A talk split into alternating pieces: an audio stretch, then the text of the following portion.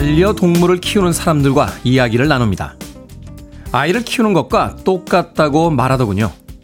매일 식사를 준비하고 정기적으로 병원에 데려갑니다. 하지만 가장 중요한 것은 우울증이 오지 않게 산책을 시키고 같이 놀아주어야 한다는 겁니다.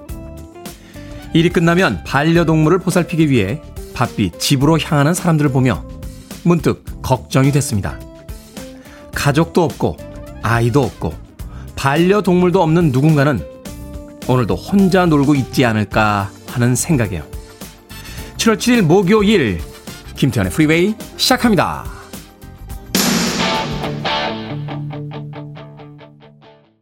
락스타가 될 것인가 아니면 사랑하는 연인과 고향에 남을 것인가 1969년도에 브라이언 아담스의 고민이 많았군요. Summer of 69 브라이언 아담스의 음악으로 시작했습니다.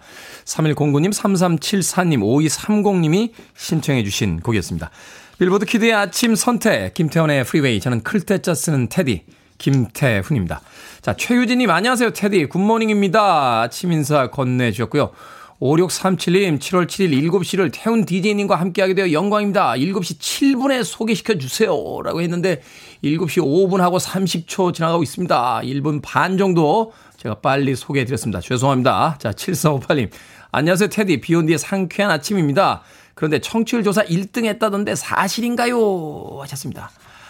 사실일 리는 없습니다. 네, 1등은 당장은 힘듭니다. 예, 이슈 메이킹을 하는 프로그램이 저희 7시 시간대에 굉장히 많이 포진해 있기 때문에 당장은 1등이 힘듭니다. 뭐 결국엔 1등을 하게 되겠죠. 하지만 당장은 힘들지 않은가.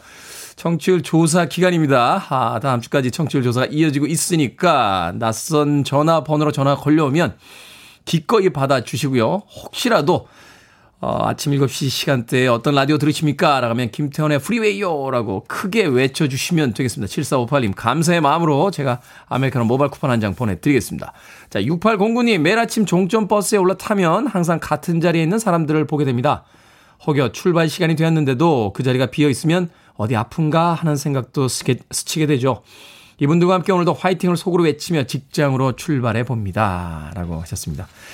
그렇죠. 아침 시간에 마주치게 되는 그 사람들 이름도 모르고 어, 한번 말도 걸어본 적이 없습니다만 그래도 반가운 이웃이면은 분명한 것 같습니다.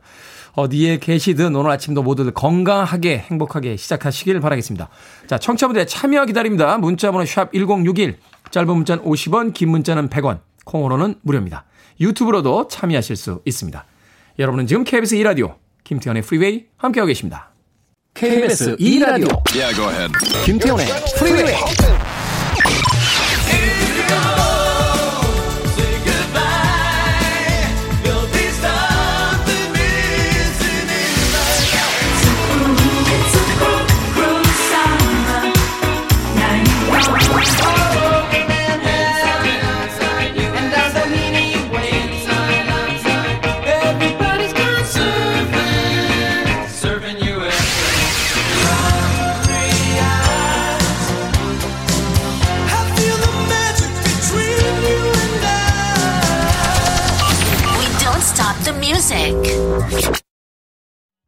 금요일 같은 목요일 아침을 만들어주는 곡이었죠. 샬라마의 A Night to Remember 듣고 왔습니다. 경쾌한 음악으로 아침 잠 좀 깨시라고 선곡한 음악이었습니다. 자, 이현수님, 우리 집 식물은 항상 금방 시듭니다. 물도 잘 주고 온도도 잘 맞춰주는데요. 그렇더라고요. 그런데 꽃이 피었어요. 3년 동안 처음입니다. 제 기분도 행복합니다. 왠지 좋은 일이 생길 것 같습니다. 하셨습니다. 야, 이 꽃 피기 쉽지 않은데요. 집에서 키우는 식물들. 저도요, 어, 누가 이렇게 화분 같은 걸 선물해줘서요. 제 방에다 이렇게 놔둔 게 몇 개 있습니다. 예. 다 죽었습니다. 예. 왜 시킨 대로 했는데 다 죽죠? 도대체 이해, 를 못하겠습니다. 예. 아니, 남들이 키우는 거 보면 그렇게 어려 보이지도 않고, 예. 아, 물은 뭐 얼마에 한 번씩 주고 가끔 창가에 이렇게 햇빛 받게 해주고 다 했거든요? 왜 제, 제 화분만 자꾸 죽습니까? 예, 꽃 피는 건 꿈도 못 꿔보고, 한, 한, 한 해만 좀 살아와 달라. 아, 살아달라. 이렇게 간절히 마음을 먹는데도 안 되나 봐요. 예, 이현수님. 꽃이 피었다니까 진심으로 축하드립니다. 예, 저는 그래서 사실 꽃도, 예, 화분도 안 삽니다. 그것도 살아있는 생명인데, 그 죽고 나면 기분이 별로 안 좋거든요. 예. 이현수님. 꽃이 피었다니까 뭔가 좋은 일이 생기실 것 같습니다. 아메리카노 모바일 쿠폰 한 장도 보내드립니다. 그 좋은 일 중에 하나가 되길 진심으로 바라봅니다. 안재님, 테디 저 사표 내려고 결심했습니다. 행복하고 싶어서요. 잘했다고 응원해 주시면 힘이 날 것 같습니다. 하셨습니다. 사표를 내시는 걸 진심으로 축하드립니다.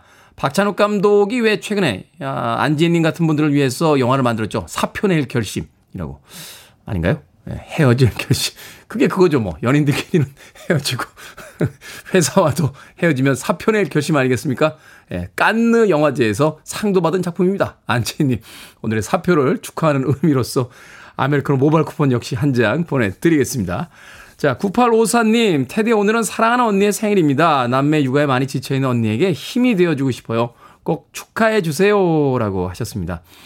9854님, 언니분의 이름을 좀 적어서 보내주셨으면 더 좋았을 뻔했다 하는 생각이 드는군요. 어, 9854님의 언니분 아, 생일 축하드립니다. 아, 남매 육아에 많이 지쳐 계시다고 하는데 그 아이들이 더 큰 기쁨으로 돌아올 날이 있을 겁니다. 힘내십시오. 0108님, 테디 오늘 생일 축하해 주세요. 구미의 이창훈입니다. 즐거운 하루 보내세요. 옛날 팝송 잘 듣고 있습니다. 라고 하셨고요. 3863님께서도 테디 저 오늘 생일입니다. 축하해주세요. 월차 내고 7살 아이랑 글램핑 갑니다. 차에서 테디 방송 나오게요. 하셨습니다. 오늘 생일과 특별한 날 맞으신 분들 모두 모두 축하드리겠습니다. 자, 김태훈의 프리웨이. 날은 덥고 물가는 무섭고 요즘 이래저래 힘든 분들을 위해서 특별한 이벤트 또 마련했습니다. 작은 선물인데요. 편의점 상품권 마련했습니다. 요즘 힘드십니까? 뭐 때문에, 누구 때문에 힘드십니까? 나를 힘들게 하는 그것, 그 사람 보내주시면 모두 50분 추첨해서 편의점 상품권 보내드리겠습니다. 문자 번호는 샵 1061, 짧은 문자는 50원, 긴 문자는 100원, 콩으로는 무료입니다. 자, 존 세카다의 음악으로 합니다. If You Go.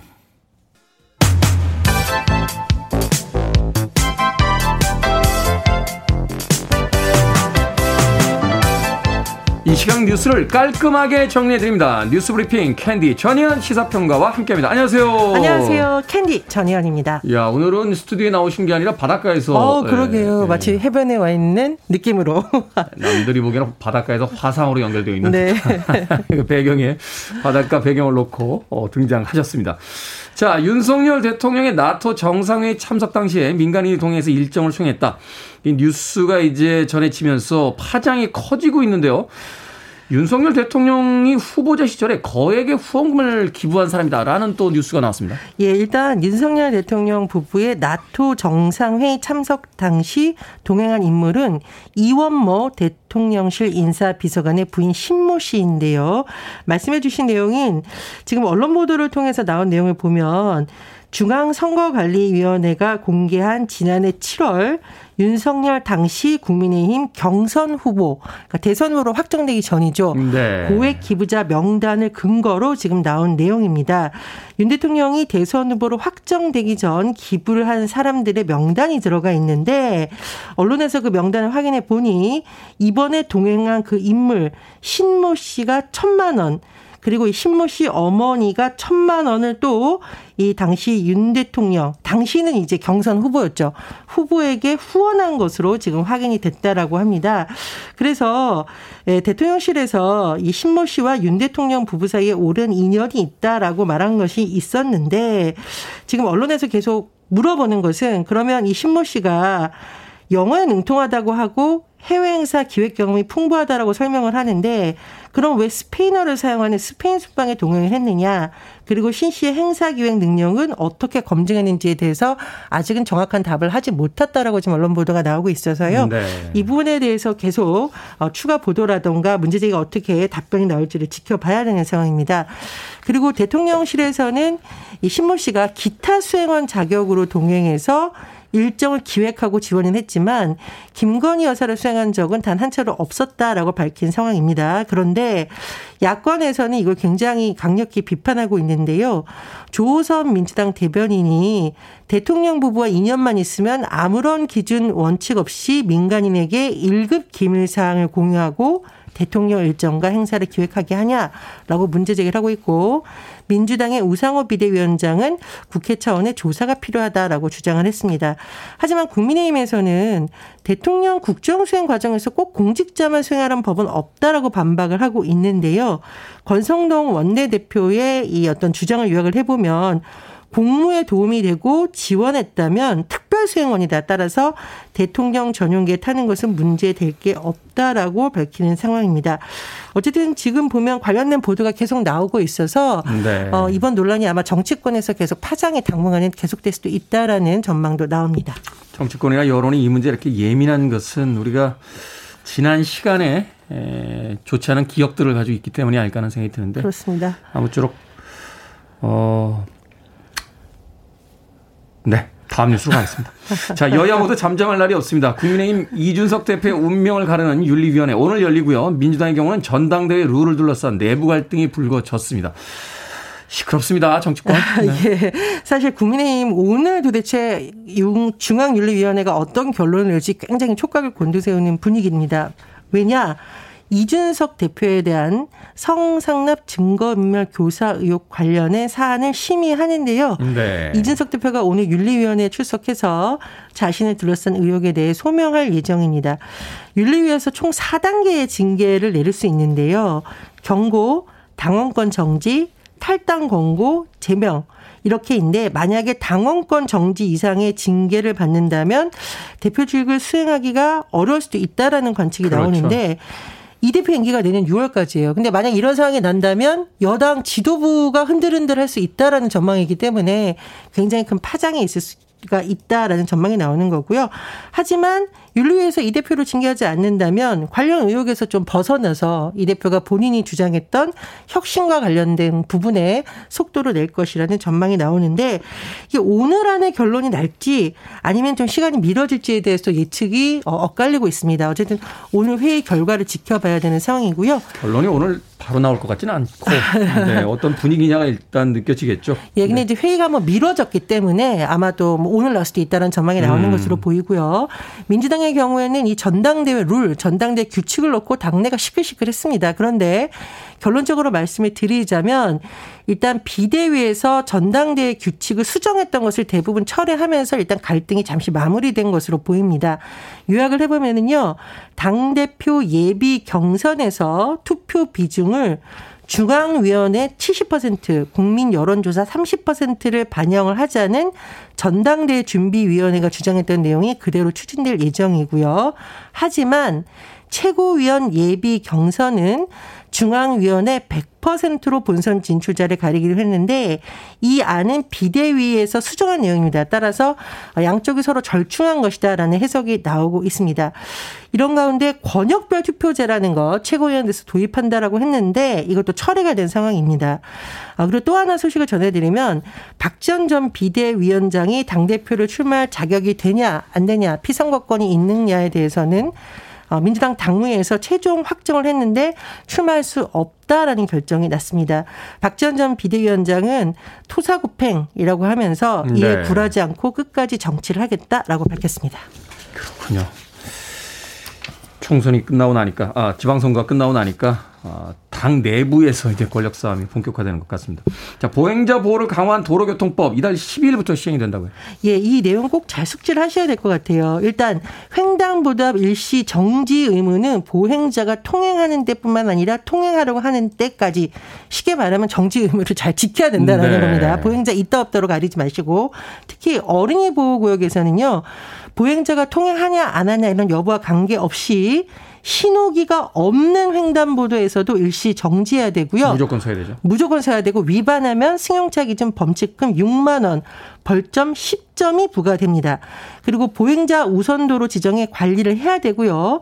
아파트 단지 내를 비롯한 도로가 아닌 곳에서도 운전자에게 보행자 보호 의무가 부여됩니다. 어, 이런 안이 10일부터 시행이 된다라는 건데요.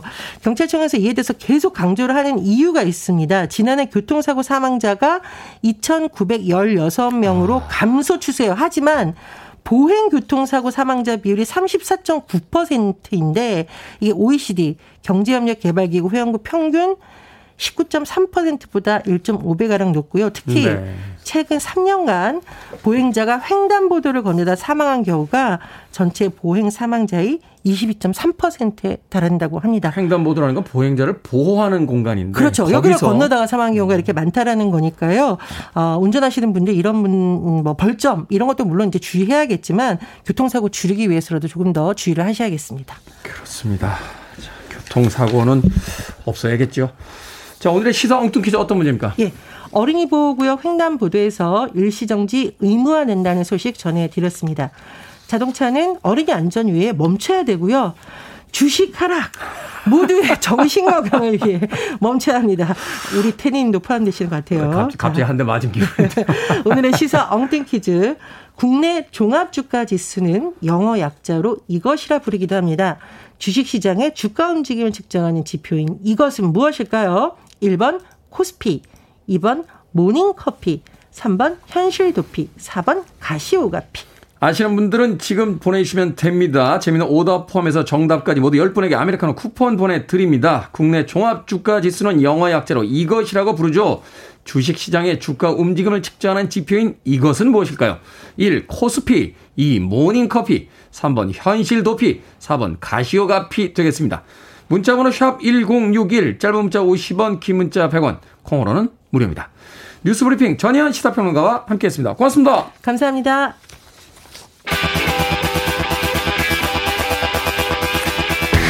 팝 아티스트 인명사전 맨 뒤에 계신 분들입니다. ZZ Top, Legs.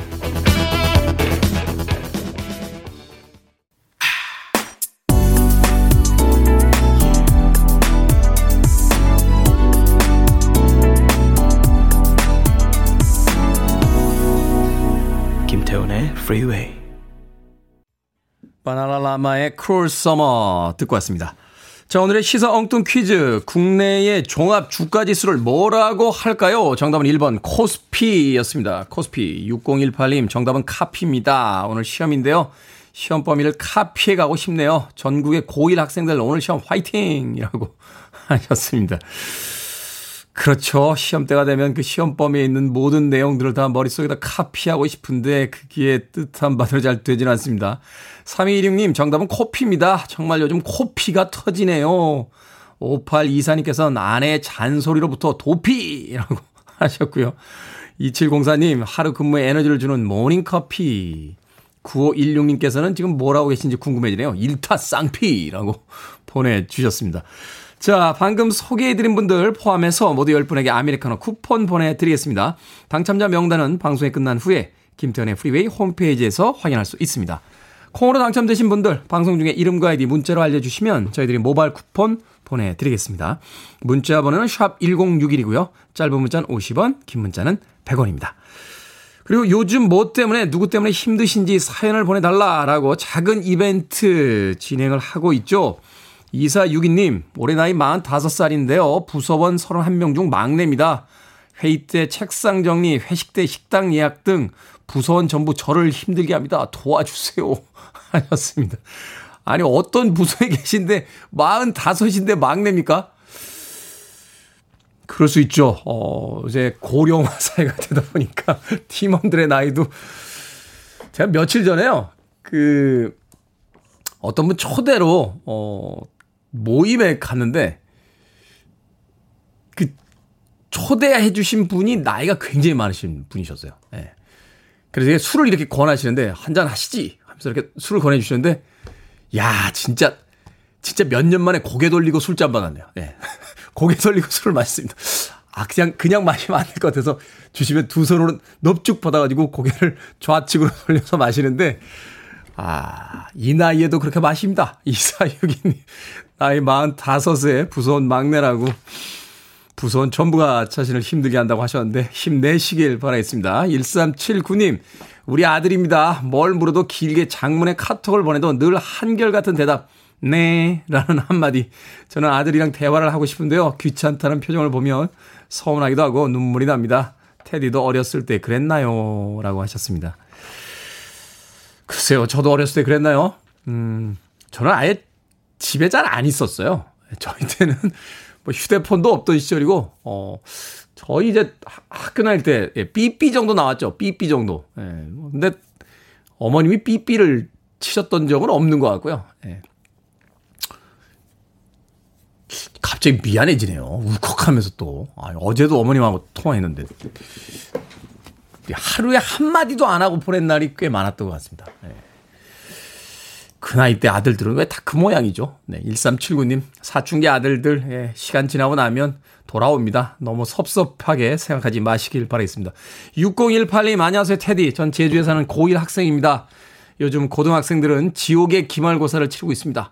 저희는 오늘 세 과목을 시험을 봅니다. 이렇게 고등학생에게 스트레스를 주는 시험. 이런 고등학생이 학교 주변 편의점에서 달달한 거 먹게 하사해 주시면 안 될까요? 하셨습니다. 왜 안 되겠습니까? 자, 기말고사, 지옥의 기말고사 끝나고 나면 천국 같은 여름방학이 있죠. 6018님.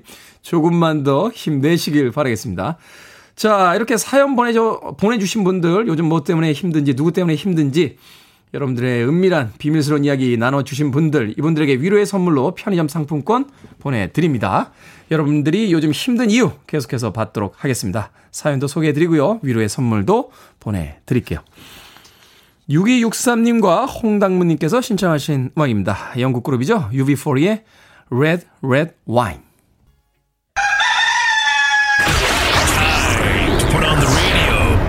김태훈의 Freeway. Are you ready?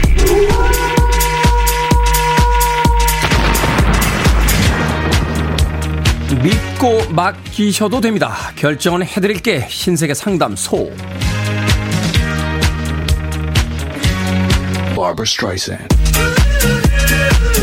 8962님, 직장 선배님이요, 소개팅을 주선해 주신다고 하는데요. 사실 저는 짝사랑하는 분이 있습니다. 사실대로 말하고 소개팅을 거절할까요? 아니면 그냥 조용히 소개팅을 나갈까요? 거절합시다. 사랑이란 그런 거잖아요.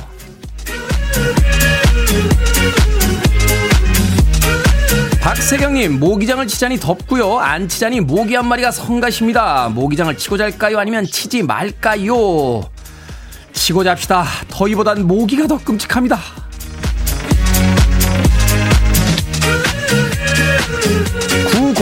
9007님, 요즘 기름값이 천정부지로 오르고 있는데요. 기름값 절약 차원에서 에어컨을 끄고 창문을 열고 운전할까요? 아니면 그냥 에어컨 켜고 운전할까요? 그냥 에어컨 켜고 운전하세요. 기름값 절약을 위해서는 차 세워두고 지하철 타는 게 낫습니다.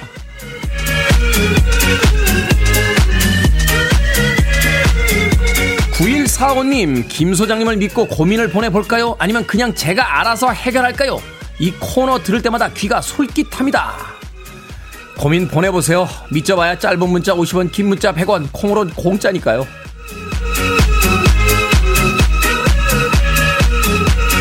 방금 소개해드린 네 분에게 선물도 보내드립니다. 콩으로 뽑힌 분들 방송 중에 이름과 아이디 문자로 알려주세요.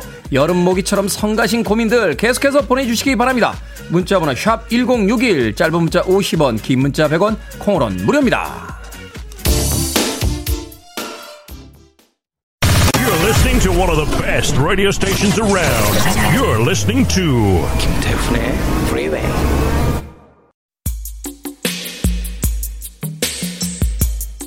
빌보드 kid의 아침 선택 KBS 2라디오 김태훈의 프리웨이 함께하고 계십니다.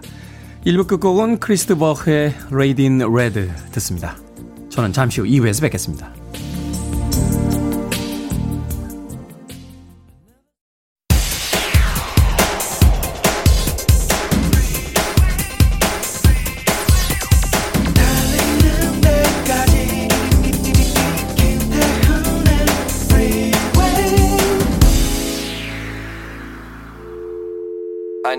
Arms around me. I need to feel your touch.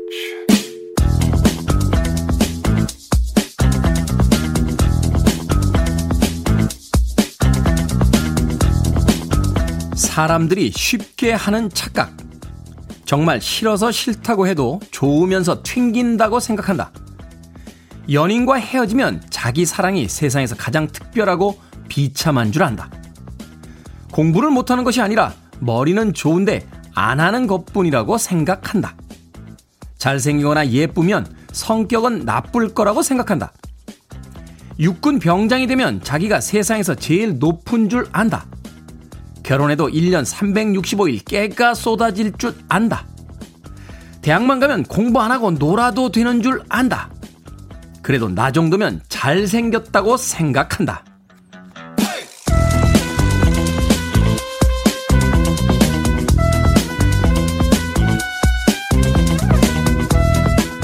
뭐든 읽어주는 남자. 오늘은 청취자 정청자님이 보내주신 사람들이 쉽게 하는 착각 읽어드렸습니다. 다른 사람의 상황을 멋대로 착각하는 건 문제가 있지만요. 나를 위한 착각은 가끔 필요하다는 생각도 듭니다. 내 사랑이 세상에서 가장 로맨틱하고 마음만 먹으면 더 나은 사람이 될 수 있다고 믿는 거 힘든 인생에서 꼭 필요한 것이 아닐까요? 아, 한 가지. 잘생긴 사람이 성격 나쁠 거라는 착각은 좀 자제해 주세요. 저 그런 오해 정말 많이 받습니다. 경쾌한 음악이었죠. 산타 에스메랄다의 Don't Let Me Be Misunderstood 듣고 왔습니다. 자, 이 곡으로 김태훈의 프리웨이 2부 시작했습니다. 앞서 일상의 재발견, 우리 하루를 꼼꼼하게 들여다보는 시간, 뭐든 읽어주는 남자. 오늘은 청취자 정청자님이 보내주신 사람들이 쉽게 하는 착각 읽어드렸습니다. 김은님께서 마지막은 테디 생각이라고 하셨는데 마지막에 뭐였죠? 그래도 나 정도면 잘생겼다고 생각한다? 저는 이렇게 생각 안 합니다. 아, 끝내주게 생겼죠. 어, 나 정도면이라니요. 그런 한정사를 쓰지 않습니다. 저는 제일 잘생겼으니까요. 증거 대보라고요? 1084님께서 안녕하세요. 잘생긴 테디. 오늘도 화이팅이라고 해주셨고요. 박경미님, 테디. 오랜만에 들어왔는데 테디 얼굴은 여전하네요. 잘생김이 꿀 떨어지듯 뚝뚝. 자, 이보다 더한 증거가 어디 있겠습니까? 이렇게 공인된 잘생김이 있는데. 최홍준님, 우린 늘 착각하며 살아갑니다. 라고 하셨고요. 9190님, 테디는 성격도 정말 좋을 것 같아요. 날 더운데 건강 챙기세요. 라고 하셨는데. 성격이 좋은지 잘 모르겠습니다. 예, 예전에 제가 태어나고 나서 저희 할머니가 이름을 지으러 가셨는데 정말 아주 좋구만. 어, 이, 이 아이는 아주 좋아. 모든 것들이. 라고 해서 기분이 좋아서 이름을 지어오셨는데 예, 돈을 받자마자 그 장명해 주신 분이 뒤에다 대고 성격이 좀 안 좋아. 라고 한마디를 하셨다고 합니다. 그 얘기를 지금도 듣고 있습니다. 아, 안 좋은 성격이지만 좋아지려고 노력하고 있습니다. 예, 이 정도 잘생겼으면 조금 성격이 안 좋아도 봐줘야 되는 거 아닙니까? 자, 뭐든 읽어주는 남자. 여러분 주변에 의미 있는 문구라면 뭐든지 읽어드립니다. 김태현의 프리웨이 검색하고 들어오셔서 홈페이지 게시판 사용하시면 됩니다. 말머리 뭐든 달아서 문자로도 참여 가능하고요. 문자 번호는 샵1061, 짧은 문자는 50원, 긴 문자는 100원, 콩으로는 무료입니다. 오늘 채택되신 청취자 정청자님에게 촉촉한 카스테라와 아메리카노 두 잔 모바일 쿠폰 보내드리겠습니다. 그리고 오늘 또 특별한 작은 이벤트 하고 있죠. 편의점에서 할 수 있는 작은 flex. 편의점 상품권 보내드립니다. 요즘 힘든 분들 왜 힘든지 그 이유와 사람 보내주시면 저희가 모두 50분 추첨해서 편의점 상품권 보내드리겠습니다. I want it, I need it, I'm desperate for it. Okay, let's do it. 김태훈의 Freeway. 두 곡의 음악 이어서 듣고 왔습니다. 5766님, 7749님, 6739님, 이종표님, 신은주님, 이석현님께서 신청해 주신 토토의 Africa. 이어진 곡은 에릭 카멘의 Hungry Eyes까지 두 곡의 음악 이어서 들려드렸습니다. 오늘 새로 오신 분들이 꽤 많네요. 한명은님, 오늘 37년 살면서 처음으로 라디오에 참여합니다. 라고 해주셨고요. 신나영님, 출근길에 항상 노래만 듣던 저에게 라디오는 정말 즐거운 출근 mate가 되었습니다. 기계치는 아니지만 라디오에 관심을 갖다 보니 핸드폰에서 라디오를 들을 수 있다는 게 이렇게 신기할 줄 몰랐네요 하시면서 또 사연을 보내주셨습니다. 그런가 하면 7028님께서 제 아들이 늦게 일어나 놓고 짜증은 제게 내며 아침밥도 안 먹고 출근했는데 어처구니가 없습니다. 아침부터 한 방 맞은 기분입니다. 라고 하셨습니다. 아니, 왜 자기가 늦게 일어나 놓고 엄마한테 짜증을 부리고 갑니까? 예. 저도 그랬던 것 같아요. 예, 저도 그랬던 것 같습니다. 언제 철이 들었는지는 잘 기억이 안 납니다만, 예, 저도 꽤 오랫동안 그랬던 것 같습니다. 예, 7028님. 그냥 털어버리십시오. 예, 아유, 못난 자식 하면서 한번. 자, 7028님에게 제가 마트 상품권 보내드릴게요. 마트에 가셔서 맛있는 음식 준비하셔서 저녁에 오면, 퇴근하고 오면 아들과 함께 나누시길 바라겠습니다. 강성진님, 엄마가 앞머리를 자르시고 어떠냐고 물어보시길래 척키 같다고 했더니 오늘 아침은 굶고 가라고 하시네요. 그냥 솔직하게 말씀드린 건데 거짓말해도 할 걸 그랬나 봐요. 라고 하셨습니다. 도대체 아들들은 왜 다 이 모양입니까? 강성진님, 엄마와 여자친구 아내가요, 나 어때? 라고 물어보는 건 어떤 것이 궁금해서 물어보는 게 아니에요. 그냥 좋은 말을 해봐. 라는 뜻입니다. 예? 무슨 얘기인지 아시겠어요? 예. 그냥, 나 어때? 라고 했을 때, 정말 어떤지를 이야기해 주시면 안 돼요. 그냥 좋은 얘기를 해 주시는 거예요. 좋은 얘기를. 아, 참, 이게 이렇게 어렵나? 예? 강성진 님, 척키라니요. 엄마한테 척키라니요. 맞죠? 그 공포영화에 나오는 이상한 인형. 예, 척키. 강성기님, 어머님한테, 예, 그렇게 이야기하시면 안 돼요. 거기서 다 훈련을 쌓으셔야 여자친구, 아내한테, 예, 잘 적응할 수 있습니다. 강성진님에게 힘내시라고 제가 에너지 음료 하나 보내드릴게요. 자, 아, 오늘 또 특별한 이벤트 하고 있죠. 요즘 왜 힘드신지 사연 보내달라라고 했는데 많은 분들께서 사연 보내주셨습니다. 6131님, 어린이집 교사인데요. 아직도 적응 못하고 엄마 떨어지기 싫어 등원 때 우는 아이들 보면 안쓰럽기도 하고 힘도 듭니다. 라고 하셨습니다. 엄마가 떨어지기 싫어서 우는 아이들 보면 아무리 어린이집 교사라고 해도 마음이 좀 힘드시겠죠. 그런데 힘내세요. 그 아이가 어린이집에 또 와야 엄마들이 좀 쉴 수 있는 그 귀한 휴식 시간을 또 선생님께서 만들어주고 계신 겁니다. 6131님. 3320님, 요즘 무더위로 수면이 불규칙해져서 힘드네요. 하지만 덕분에 아침 방송 듣고 있으니까 좋은 점도 있습니다. 하셨고요. 0660님, 테디 여름맞이 PT 시작하고 운동 정말 열심히 하고 있었는데 푸시업을 하다가요. 손목 힘줄에 염증이 심하게 생겨서 보호대 차고 다닙니다. 보호대 안에 땀띠 생기고 병원 다녀도 낫지는 않고 너무 힘듭니다. 위로해 주세요. 하셨습니다. 저도 사실 오른쪽 손목이 좀 안 좋습니다. 예, 운동을 좀 과하게 했더니 이 팔굽혀펴기 맨바닥에서 하시는 분들 계신데요. 그거 손목 심하게 다칩니다. 손목이 이렇게 뒤로 꺾이거든요. 그 마트 같은 데 가면요. 스포츠 용품 파는데 이렇게 바닥에다 놓고 하는 손잡이가 있습니다. 예, 그걸 잡고 하시는 게 손목을 안 다칩니다. 예, 그냥 푸시업 하시면 손목이 이렇게 뒤로 심하게 꺾이면서 손목 다칠 수 있으니까 참고하시길 바라겠습니다. 말은 이렇게 하면서 저도 무게를 좀 세게 놨다가 예, 오른쪽 손목이 지금 안 좋은 상태입니다. 0660님 여름에 웃돌이 한번 벗는다 하셨다 지금 손목을 다치셨다고요.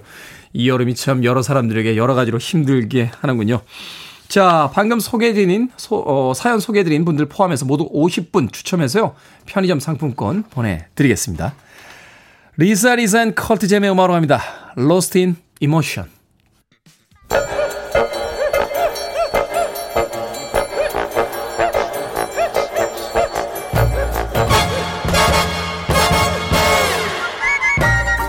온라인 세상 속 촌철살인 해학과 위트가 돋보이는 댓글들을 골라봤습니다. 댓글로 본 세상.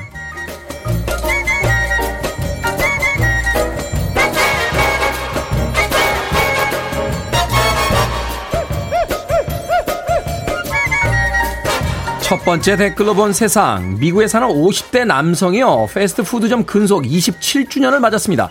그동안 하루도 쉬지 않고 일했지만 회사에서는 영화표와 펜, 사탕을 선물로 줬다는데요. 남성은 이런 선물에 만족했지만 딸이 온라인에 사인을 올렸고 며칠 만에 우리 돈 4억 2천만 원의 성금이 모였다는군요. 이 성금은 손주들의 대학 등록금으로 쓸 예정이라고 합니다. 여기에 달린 댓글 드립니다.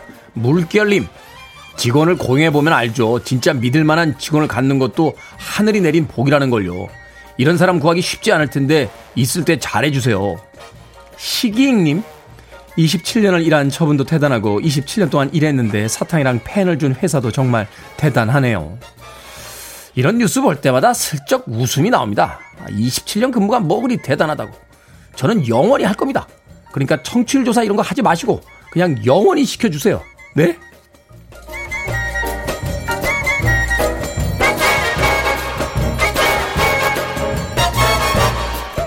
두 번째 댓글로 본 세상. 경남 밀양 얼음골은 한여름에도 얼음이 어는 곳인데요. 요즘은 6월만 되면 얼음이 사라진다고 합니다. 기후변화 때문이라는 거죠.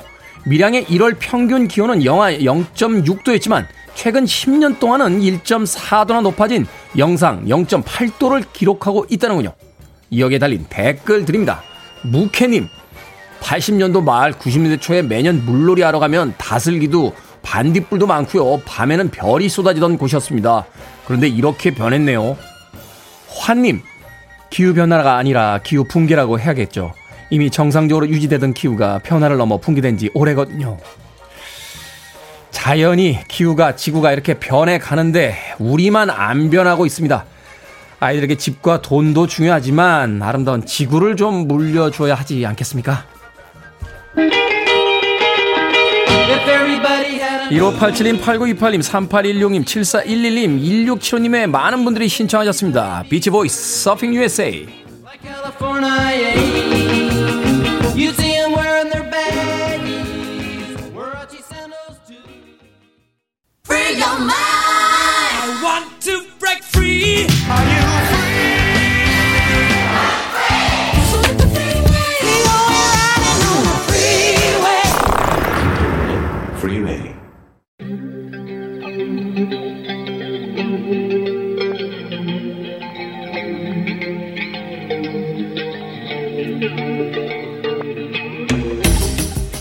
21세기의 키워드로 우리의 역사를 살펴보는 시간입니다. 역사 대자뷰. 오늘도 공간역사연구소 박광일 소장님 나오셨습니다. 안녕하세요. 안녕하세요. 자, 요즘 금리 오르고 대출은 어려워져서 고민인 분들이 꽤 많더군요. 어떤 대책을 세워야 할지 혹시 역사 속에서 힌트를 얻을 수 있지 않을까 하는 생각이 들어서요. 대출과 이자의 역사에 대해서 오늘 소장님에게 좀 여쭤보도록 하겠습니다. 이거 언제부터 시작이 된 겁니까? 이거 굉장히 근원적인 역사의 어떤 모습이라고 볼 수가 있는데요. 아, 그래요? 네, 이제 생존의 위협을 맞닥뜨리게 되면 누군가에게 뭔가 필요한 것들을 빌리러 가게 됩니다. 네. 이제 이게 이제 대출이고요. 여기에 뭔가를 붙여서 갚아야 되면 이자가 되는 거니까. 그렇죠. 현재 우리가 알고 있는 어떤 금융거래의 원시적인 모습들이 나타난다고 볼 수가 있습니다.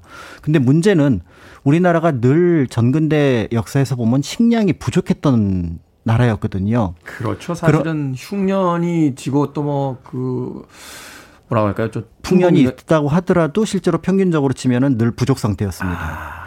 그러니까 이제 그런 면에서 볼 때 사실은 이제 누군가가 늘 굶주리고 있었고 그렇다면은 그 사람들이 뭔가 누군가에게 구유를 원하는 부분들이 있었는데 네. 이때 이제 국가에서 나서는 경우가 있습니다. 그래서 이 부분을 우리는 이제 국가에서는 구휼 제도라고 보지만 사실은 여기에 이자가 안 붙는 게 아니라 이자가 붙습니다. 아, 이자가 붙어요? 네. 그래서 그런 면에서 볼 때 채무채권 관계는 이미 역사 기록 속에 등장한다고 볼 수가 있는데 네. 이게 이제 고구려의 진대법이 그 시작이 되는 거죠. 고구려의 진대법. 그래서 춘대춘합법이라고 해서 봄에 이제 곡식을 빌려주고 가을에 이제 곡식과 함께 이자를 다시 갚는 아. 이런 방식이 되는 건데요. 어, 보통 이제 이자는 한 10분의 1, 지금으로 치면 한 10% 정도를 붙여서 갚는 것이 일반적이었습니다만은 문제는 이제 도량형이 정비되지 않았던 시기. 그 다음에 헌 곡식을 주고 새 곡식을 받는다는 점. 음. 이런 면에서 볼 때 여러 면에서 어쨌든 조금 백성들에게는 좀 불편하거나 손해를 보는 부분들이 있었던 것 같습니다. 그리고 이제 흉년이 들면은 또 이걸 못 갖게 되는 경우가 있어서 그렇겠죠. 실제로 이제 신라에서는 아주 드물게 나타나는 기록이긴 하지만 흉년에 한해서 이자를 감해주고 원곡 그러니까 원리금에 해당하는 그것만 갚아라 하는 경우는 있었지만 이게 이제 기사에 등장했다는 얘기는 일반적이진 않았다라는 아. 것들을 짐작해 볼 수가 있습니다. 기록은 이제 신라 고구려 시대부터 있다라고 하지만 사실은 이게 아까 근원적인 문제라고 하셨는데 사실은 인간의 역사와 함께 예전부터 있지 않았을까 하는 생각이 들고요. 맞습니다. 또 이런 상황이 됐을 때 꼭 이런 어떤 누군가의 불행을 통해서 어떤 부를 축적하는 사람들이 있잖아요. 그렇습니다. 고리대금업이라고 하는 건데 소위 네.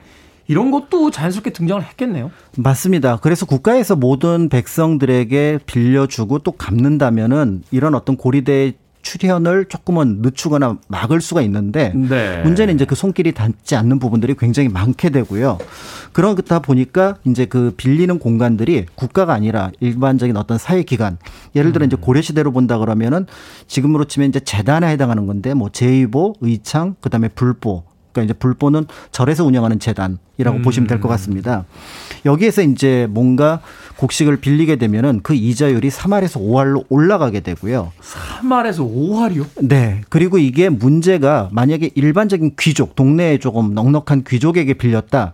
그러면은 18. 그러니까 지금의 두 배에 해당하는 그러니까 이자하고 원금이 같아지는 그런 상황들이 나타나게 됩니다. 뭐 그러니까, 엄청나네요. 네. 그러니까 이제 고려 때 이런 기록이 등장을 하는데 자모 정식법 일본 1이라는 내용이 등장을 하게 되는데요. 이 취지는 바로 뭐냐면 어 이자가 원금을 넘으면 안 된다.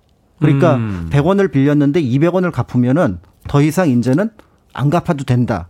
라는 법을 정했다라는 점에서 당대 고리대의 수준이 어땠는지를 짐작해 볼 수가 있고 역설적으로 우리 역사에서 처음으로 법정 이자율이라는 것이 이때 아. 등장했다라는 것들도 확인을 하게 되는 그런 사건이라고 볼 수가 있습니다. 그렇죠. 사실은 이제 국가에 등록되어 있는 어떤 금융기관이나 이제 그 대부업체 같은 경우도 이제 법정 이자율에서 이제 조정을 받잖아요. 사실은 돈 급한 사람들은 당장 급하면 뭐 두백 원, 세백 원 일단 빌려야 될 수밖에 없는 상황이 되기 때문에 그걸 악용하는 걸 막겠다. 그렇습니다. 음. 조선 시대는 어땠습니까? 조선 시대. 어, 조선 시대에도 사실은 이자율의 제한들은 끊임없이 일어나게 되는데요. 문제는 이제 우리가 조선 후기에 그 유명한 삼정의 문란, 특히 이제 환곡의 문란에 대해서 들어보신 적이 있을 겁니다. 네. 내가 쌀이 필요하지 않아도 지방 관리가 내집 앞에 쌀을 한 가말 놓고 갑니다.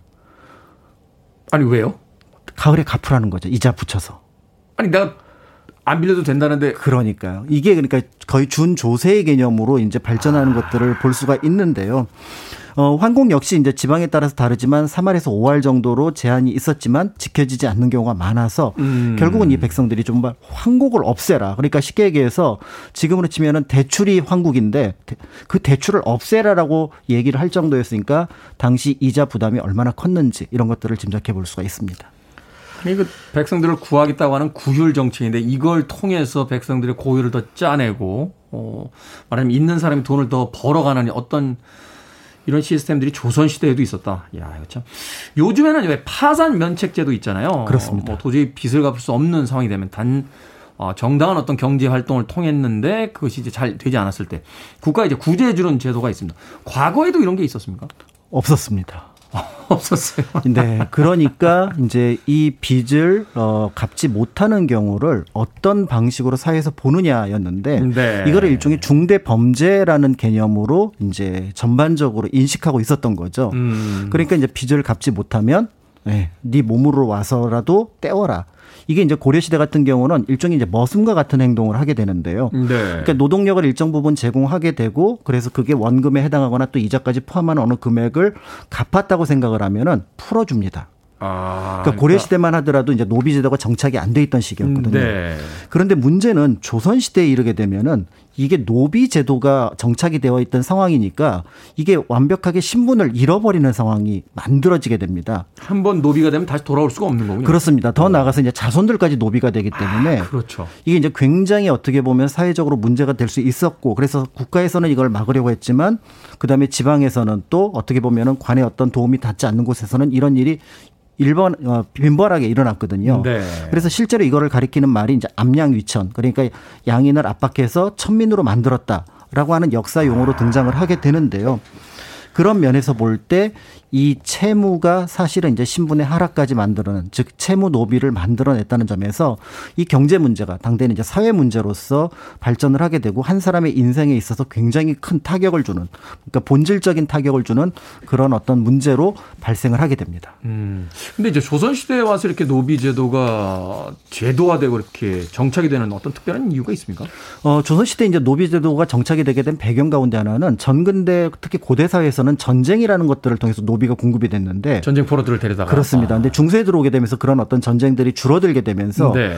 최고위층 같은 경우는 노비를 계속해서 필요로 하게 되거든요. 그때 이제 자손들을 노비로 만들면서 음. 노비의 지속적인 공급이 이루어지도록 하게 되고 그 노비들이 이제 농장에서 일을 하게 됨으로써 경제적인 어떤 지원을 할 수 있는 제도를 만들었는데 그게 조선에서 좀 크게 작용을 했던 부분이 있었던 거죠. 쉽게 이야기해서 전쟁을 통해서 바깥에서 유입되던 노비들이 사라지니까 내부에서 노비들을 만들기 위해서 이런 제도들이 만들어졌는데 거기에 이제 채무가 연결이 됐던 겁니다. 그렇군요. 음악 한 곡 듣고 와서 어, 계속해서 이야기 나눠보도록 하겠습니다. Kula Shaker입니다. Hush. Deep Purple의 원곡을 멋지게 리메이크했죠. Kula Shaker의 Hush 듣고 왔습니다. 빌보드 kid의 아침 선택. KBS 2라디오 김태원의 Freeway 역사 데자뷰. 오늘도 박광일 소장님과 함께하고 있습니다. 자, 앞서 조선 시대에는 이제 빚을 갚지 못하면 채무 노비가 됐다 하는 말씀을 해 주셨는데 이런 걸 이제 악용하는 걸 막기 위한 어떤 국가의 어떤 안전망 이런 건 없었습니까? 그러니까 채무 노비에 대한 어떤 상황들을 면밀하게 이제 살피는 부분들은 있었지만 네. 결국 이제 개인 간에 이것이 확인이 되는 상황에서는 국가도 이거를 막기는 어려웠습니다. 음. 오히려 이거를 이제 공식화 시켜주는 작업들을 이제 국가에서 인정을 하게 되는데요.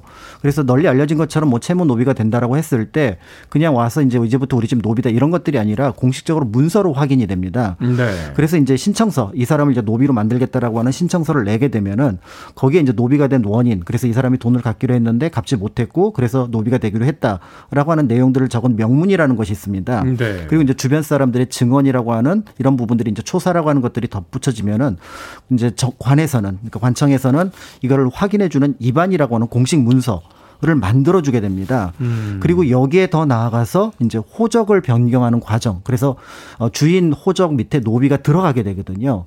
그래서 우리가 알고 있는 것처럼 노비 문서만 불태운다고 노비가 해방이 되는 것이 아니라 네. 호적까지 조절을 해줘야 됩니다. 아. 그러니까 이런 어떤 공식적인 체계를 갖추다 보니까 결국은 이 채권 채무 문제라는 부분들이 신분 문제를 깊숙하게 영향을 끼치게 되고 실제로 어, 자매 문서 나를 노비로 팔아서 어떻게 보면 이제부터는 내가 저 사람의 노비가 된다라고 하는 문서들이 여럿 남아 있거든요. 네. 그런 면에서 볼 때 그 채권 채무 관계가 그 시대에 굉장히 개인적으로 또 사회적으로 큰 문제가 있었구나라는 것들을 짐작해 볼 수가 있습니다. 그렇게 꼼꼼하게 이제 노비 제도를 만들었다는 건 그걸 그 정착시키겠다는 어떤 의지 같은 거잖아요. 그렇죠. 노비 제도는 이제 정부에서 정착을 시키려고 했는데 그 틈을 채무 채권과 관련된 경제 문제가 파고들어서 이른바 채무 노비를 만들었다. 이렇게 볼 수가 있는 거죠. 이 시간을 통해서 조선에 대해서 참 이미지가 괜찮아지고 있었는데 오늘 별론데요. 어, 노비 문제에 대해서는 굉장히 이제 비판을 받을 부분들이 있다라고 생각을 하고 있고요. 네. 네. 뭐 노름을 한다거나 뭐 유흥에 빠져 돈을 빌리고 이제 빚을 지는 경우도 있지만 병이 들거나 뭐 일을 못해서 어쩔 수 없이 이제 빚을 지는 경우가 있잖아요. 소위 이제 생계형으로. 그렇습니다. 그렇다면 이런 것 이자를 제한한다거나 이렇게 바로 노비화되는 거를 막기 위한 어떤 국가의 노력 같은 게 있지 않았을까요? 어, 개인적인 차원에서 왕들의 노, 노력이 없었던 것은 아닙니다. 세종 같은 경우는 이제 예를 들어서 월리 3%를 넘지 못하도록 했고요. 3%를 넘지 못하도록. 월리. 월리. 예, 그러면 이제 연리 같은 경우는 보통 이제 10%에서 30%를 넘지 못하도록 강력하게 음, 네. 통제를 했는데 이 통제가 닿는 지역에서는 지켜졌지만 그렇지 않은 경우에서는 지켜지지 않았고요. 음. 그런 어떤 혜택을 받지 못하는 경우는 결국 주변 에 있는 지주에게 어떻게 보면은 돈을 빌려야 되는 그런 상황들이 만들어지게 됩니다. 그리고 이게 사실은 일제 강점기에도 굉장히 큰 문제를 일으켰었는데 네.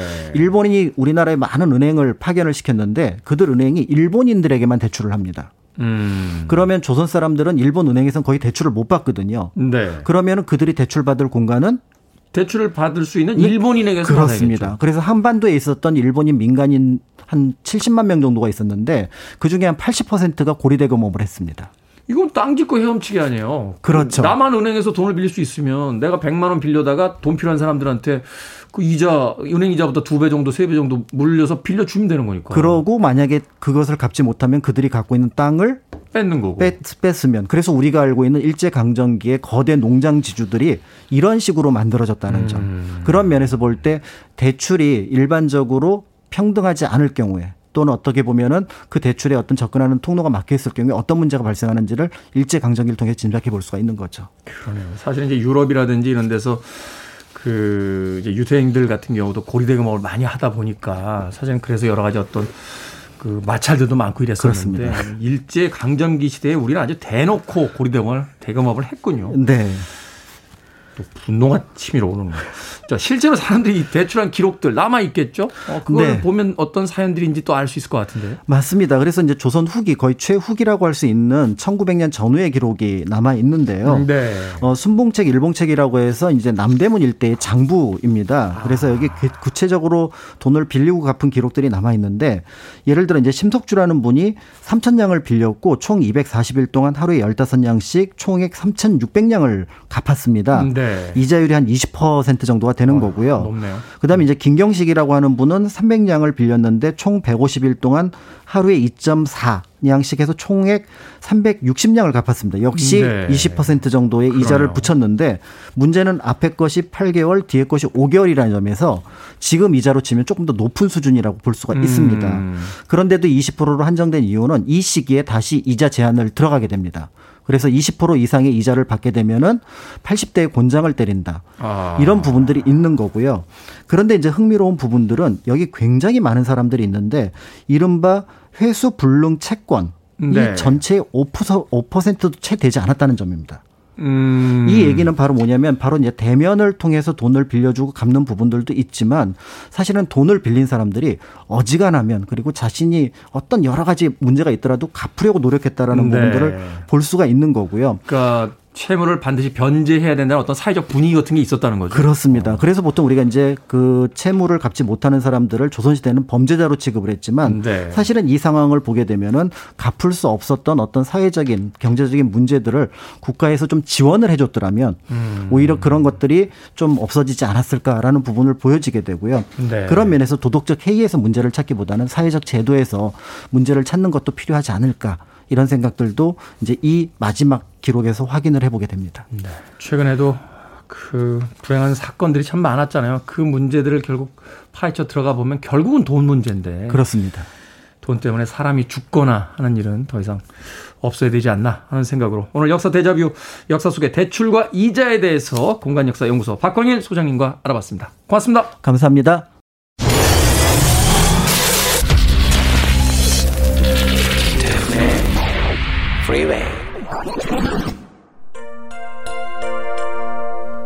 KBS 이라디오 김태훈의 Freeway 오늘 방송 여기까지입니다. 오늘 작은 이벤트 있었죠? 어, 편의점 상품권 음, 드렸는데요. 당첨자 명단은 저희 홈페이지에서 확인하시면 됩니다. 오늘 끝곡은 바네사 윌리엄스의 Colors of the Wind 듣습니다. 오늘 오후부터 비가 많이 내릴 지역이 있다라고 예보가 있으니까요. 우산들 꼭 챙기시길 바라겠습니다. 편안한 하루 되십시오. 전 내일 아침 7시에 돌아오겠습니다. 고맙습니다. Earth is just a dead